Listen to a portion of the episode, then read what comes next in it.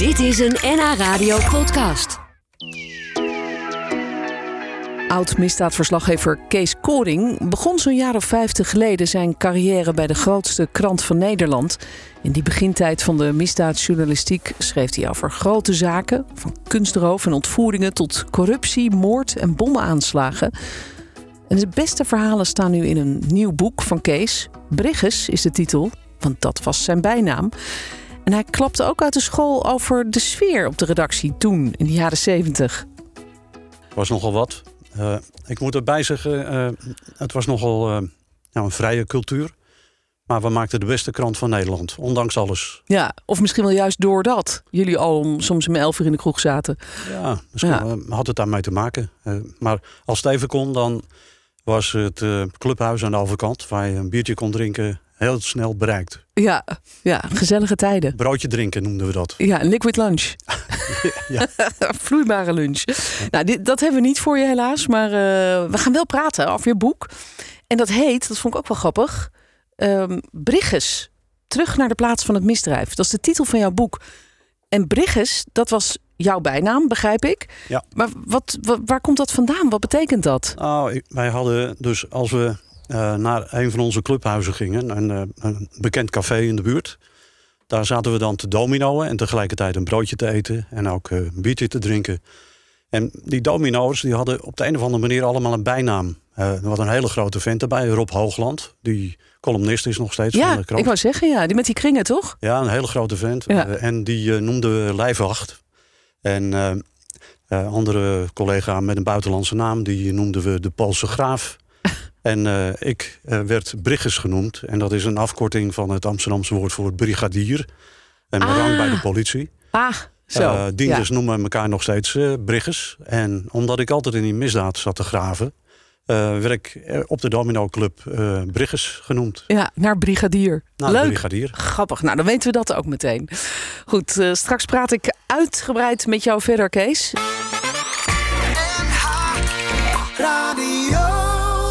Was je eigenlijk een van de eerste misdaadverslaggevers in die tijd? Nou, het was zo dat er was ook een, uh, een verslaggever voor mij. Maar toen uh, werd het verhaal beschreven als een verslag. Als er een moord ergens was gebeurd, dan werd er een verslag gemaakt. We hadden ook een rechtbankverslaggever toen al. Maar uitdiepen, echt graven in de misdaad, dat werd niet gedaan. Nee, en daar ben ik zo begin jaren zeventig mee begonnen. Ja, en ook een beetje contact leggen met die, die hele onderwereld. Ja, ik dook uh, gelegenheden in, kroegen in waar de drugsbazen zaten en de bazen van de Turkse maffia. En daar raakte ik mee in gesprek. Het is heel anders dan nu. Ja, dat kan ik me voorstellen, inderdaad. En kun jij nog herinneren wat jouw eerste zaak was, of waar je voor het eerst op afgestuurd werd, hoe dat begon? Ja, een van de zaken die me nog uit de begin jaren zeventig heel goed bijstaan is de moord op Herleentje Isaak. Dat was een meisje dat werd uh, gevonden in uh, bosjes in Amsterdam-Noord. En bleek later slachtoffer te zijn van de zogenaamde Donald Duck-verkoper. Een Wat? man die uh, Donald, Duck Donald Duck rondbracht. En ja, die vergreep zich aan kinderen. En nadat hij eentje was gevonden, bleek dat hij ook al de dader was van een moord op een jongetje. een aantal jaren eerder. Um, ja, later heb ik... Ik was erbij toen uh, Helentje werd gevonden in Amsterdam-Noord. Uh, en daarom zal ik die zaak nooit vergeten. Het kind lag, lag naakt in de bosjes. Misbruikt, bleek later. Kleding die van haar werd op een andere plek in Amsterdam-Noord gevonden. De, de, man had haar in zijn eigen huis in de badkamer misbruikt. En toen uh, gewurgd. Het, zal me no het staat me nog bij als gisteren. Ja, dat beeld raak je nooit meer kwijt natuurlijk. Nee, zulke dingen vergeet je nooit. Nee. Dat was een van de eerste grote dingen waar ik mee te maken kreeg. Ja, dat, dat lijkt me ook een zaak waarvan je zou kunnen denken... nou, dit, dit wil ik eigenlijk niet zo van dichtbij moeten meemaken en zien. Ik ga toch maar de, de sportjournalistiek in. Ja, maar helaas was dat de richting die je gekozen had. Hè? Ja, ja. ja. Misdaadverslaggeving. Ja, en kreeg je dan wel een beetje bijstand vanuit de, de Telegraaf? Dat, uh, dat je met iemand kon praten over, over zoiets? Want ik kan me voorstellen dat dat inderdaad een, uh, een vreselijke ervaring is. Nou, het was zo dat in die tijd was er een soort cultuur dat ja, je had geen backing van je bazen. Het, het verhaal was alleen maar belangrijk. Eh, als je voor de opening van de krant zorgde in die tijd, dan was je de big boss of een groot zaterdagverhaal. En dat was eigenlijk het belangrijkste. Op het gebied van begeleiding of beveiliging bestond helemaal niks. Nee. Je kon het gewoon lekker uitzoeken als je maar met een goed verhaal kwam eigenlijk. Je moest het uitzoeken, ja. ja en was eigen regels maken. Ja, was alles ook geoorloofd? Want ik, ik, las ergens in jouw boek dat je op een gegeven moment ook wel betaalde voor, uh, voor informatie. Of dat je dossiers smokkelde. Hoe... Ja. ja, zo ging het. Dat mag toch allemaal helemaal niet? toch? Nee, nee dat, dat, waren dingen... Je ging over de schreef. Je, je moest je eigen regels uh, maken. Maar omdat je... Uh, de, de, de, krant groeide als kool. we hadden een oplage toen van op een gegeven moment in de jaren tachtig van 1 miljoen per dag. En hij kon nauwelijks op zaterdag door de brievenbus. Maar het belangrijkste was een goed verhaal. Dat was goed voor de krant. En hoe je dat deed, daar, daar maalde men niet om. En ik maakte mijn eigen regels. Ik uh, ging als, uh, een, als advocaat, ik gaf me als advocaat uit Echt? om bij mensen met een koffertje in mijn hand om bij een man uh, in een gesloten kliniek die door de rechtbank daar was geplaatst om onderzocht te worden. Ik wilde die man interviewen om erachter te komen waarom die een rivaal had vermoord. En uh, notabene, de man om wie het ging, was een politieman. Die was overspannen geraakt door die relatie die hij had met die rivaal. En die had hem doodgeschoten. Nou, en ik met, met het koffertje in mijn hand ging, en, en als advocaat ging ik daar naar binnen en ik had op zaterdag een pagina groot verhaal. Jeetje, en niemand zei van joh, dat dit is echt ver over de grens van het betamelijke. Nee. Uh, uh, ik, Misschien zelfs wel strafbaar, denk ik. Misschien. Ik denk het ook. Ja. Maar de man met wie ik was, dat was een echte advocaat. Die heeft er later grote problemen mee gekregen. Dat hij mij naar binnen heeft gelaten. Maar mijn naam werd niet gevraagd aan de deur. Uh, ik werd zo naar binnen gelaten en ik greep mijn kans. Ja. Maar dat deed ik met andere dingen ook. Ik noemde dat altijd bloemen plukken langs de afgrond. En, en dat lukte me aardig. Ja, je bent nooit in die afgrond gekukeld. Nee, ik, ging, ik smokkelde dossiers de gevangenis uit als ik met een grote boef had zitten praten. En daar ben ik ook een keer bij betrapt. En toen kreeg ik van justitie een uh, biasverbod. Toen mocht ik uh, een aantal maanden de bias niet meer in. Het was heel vervelend ook, omdat ja. daar zaten natuurlijk goede bronnen. Maar zo deed ik dat. Jeetje. Ja, maar nooit voor, voor echt bestraft, behalve met een biasverbod. En uh, de krant die juichte en die jubelde, want die had weer een supermooi verhaal natuurlijk. Het prima. Ik kwam met de mooiste verhalen terug. Ja, je beschrijft in het boek ook uh, over een uh, corrupte commissaris, Gerard Torenaar. En daarvoor heb je, want je hebt voor dit boek eigenlijk met een heleboel uh, hoofdpersonen van, van die tijd gesproken. Hè? Mensen die ofwel bij de oplossing van een zaak waren, of nou ja, nabestaanden van, van zaken. Maar um, met Joop van Riesen, de oud-politiechef van Amsterdam, ja. heb je gesproken over die corrupte commissaris, Gerard Torenaar. Wat deed hij en, en hoe, wat had Joop van Riesen daarmee te maken? Nou ja, Torenaar die, uh, die had zijn eigen regels. En uh, een beetje de regels die, waar, die ik net zelf heb uitgelegd. Die ging op deze manier te werk als, als uh, de chef van de centrale recherche. En dat viel niet goed. hij moest natuurlijk het voorbeeld geven als de baas. En hij werd ervan verdacht dat hij verkeerde contacten had met grote drugsbazen uit Pakistan. En, en dat hij ook heroïne bewaarde in zijn brandkast op een onoorbare manier. En op een gegeven moment hebben zijn ondergeschikten, onder andere Joop van Riesen en Kees Sietsma, die hebben met toestemming van de toenmalige hoofdcommissaris, Theo Sanders, zijn kluis geopend toen Torenaar op een congres was in Cairo. En die hebben in die kluis gekeken. En daar vonden ze inderdaad dingen die volgens de bazen niet, uh, Daar niet, niet pasten. Ja.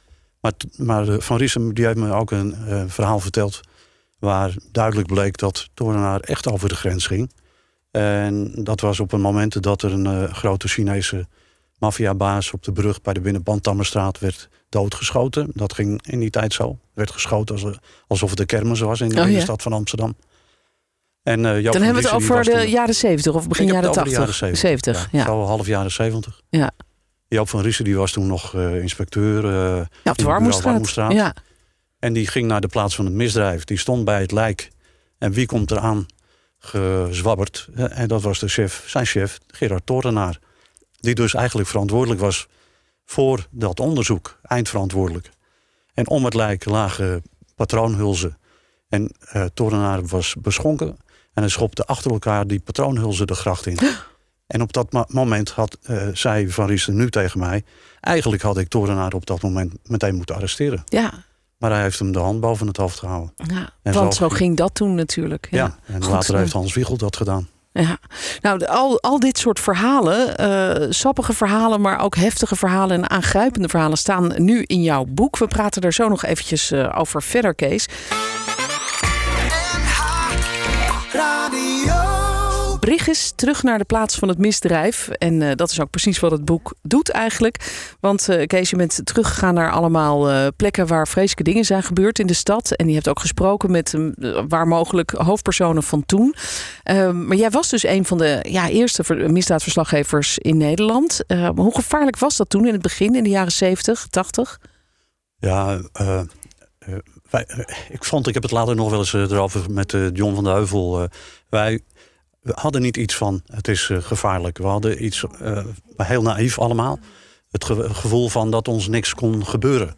Ja, Eh, dat je, je werkte bij de grootste krant van Nederland. Wat kan ons gebeuren? Hè? Maar dat heb ik in eh, 1990, maart 1990, anders ervaren. Want toen werd ik in mijn eigen huis in Amsterdam overvallen door twee beulen van kerels. En die hebben me een minuut of vijf staan bewerken. Ik heb daarna drie maanden niet meer kunnen werken. Omdat ik, eh, mijn ribben waren kapot, mijn kop was in elkaar geslagen. En de vrouw met wie ik toen was, die helaas overleden is...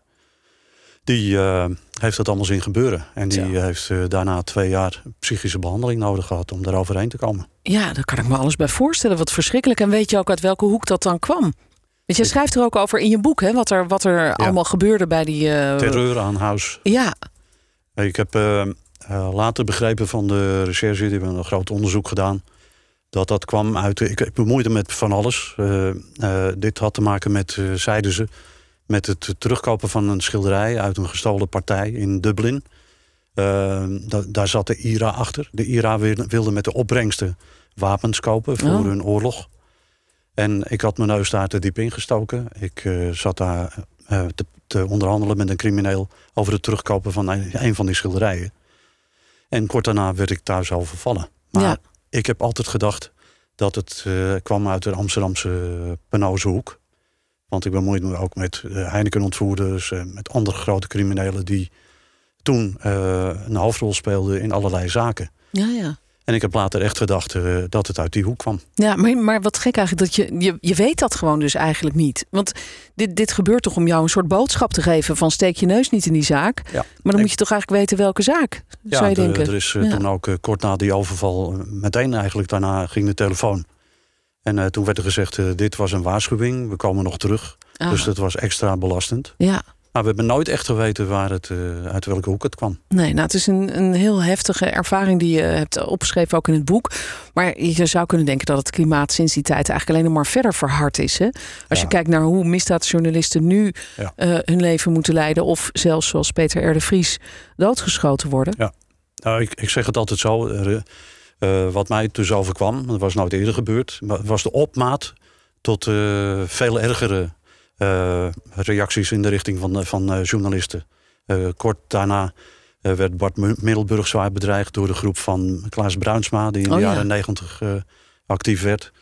En, en daarna kwamen andere groepen, eh, dus, eh, die een grote rol gingen spelen in de misdaad in Nederland. Waarmee je bijvoorbeeld eh, John van de Heuvel eh, en ook eh, Peter de Vries eh, later en Mick van Wely nu Ja, eh, te maken kregen. Ja. Zwaar bewaakt. Ja, vreselijk. Die hebben geen leven eigenlijk. Geen eh, leven meer. Nee, Nee. Dat, dat, dat staat ook allemaal in je boek. Want je hebt eh, met eh, onder andere John van de Heuvel uitgebreid gesproken over dat zwaar Ja. beveiligde bestaan van hem. Ja. En je schrijft ook over Peter R. de Vries. Want je hebt met hem samengewerkt. Je wilde eigenlijk niet over hem schrijven. Ja, ik heb, ik heb in het begin van Peters carrière bij de krant... Ik heb, hij is bij de krant komen werken... en ik was toen al tien jaar bezig met misdaadonderzoek. En toen ben ik aan Peter gekoppeld. En toen hebben we een jaar of vijf samen gewerkt. En hele mooie zaken voor de krant eh, gedaan. We hebben later ook nog contact gehouden. Maar af en toe dan dacht ik, Peter, eh, als ik hem dan zo zag voor de tv... eh, hou je toch eens bij je leest. Je gaat volgens mij een andere richting uit. Soms twee petten op. Vooral in de laatste tijd toen hij vertrouwensman geworden was van die Nabil. die man Ja, die uit het kroongetuige. Marengo-proces. Ja, En daar waren we het niet allemaal over eens. En toen heb ik op een gegeven moment gedacht, nou, ik maak nu dat boek. Maar ik, uh, nou, ik had, het stond me tegen om dan uh, over Peter in dit boek te schrijven. Ja, want jullie hadden wel hele leuke tijden gehad. Hebben ontzettend veel tijden, meegemaakt samen. Dat, dat staat er nu alsnog in, als een soort laatste hoofdstuk eigenlijk. En ik kan me ook voorstellen, voor, voor jou is dat ook een... Het, zoals het begon in de jaren zeventig, een totaal andere wereld... waarin je bij wijze van spreken op de koffie ging bij een grote drugsbaas. Ja. zoals je net beschreef. Ja. en het eindigt eigenlijk in deze tijd waarin je als misdaadverslaggever moet vrezen voor je leven. Ja, dat is afschuwelijk. Ja. Ik, uh, toen, toen ik dus hoorde dat Peter uh, was neergeschoten, toen veranderde mijn mening uh, ineens. toen het boek lag al bijna bij de drukker.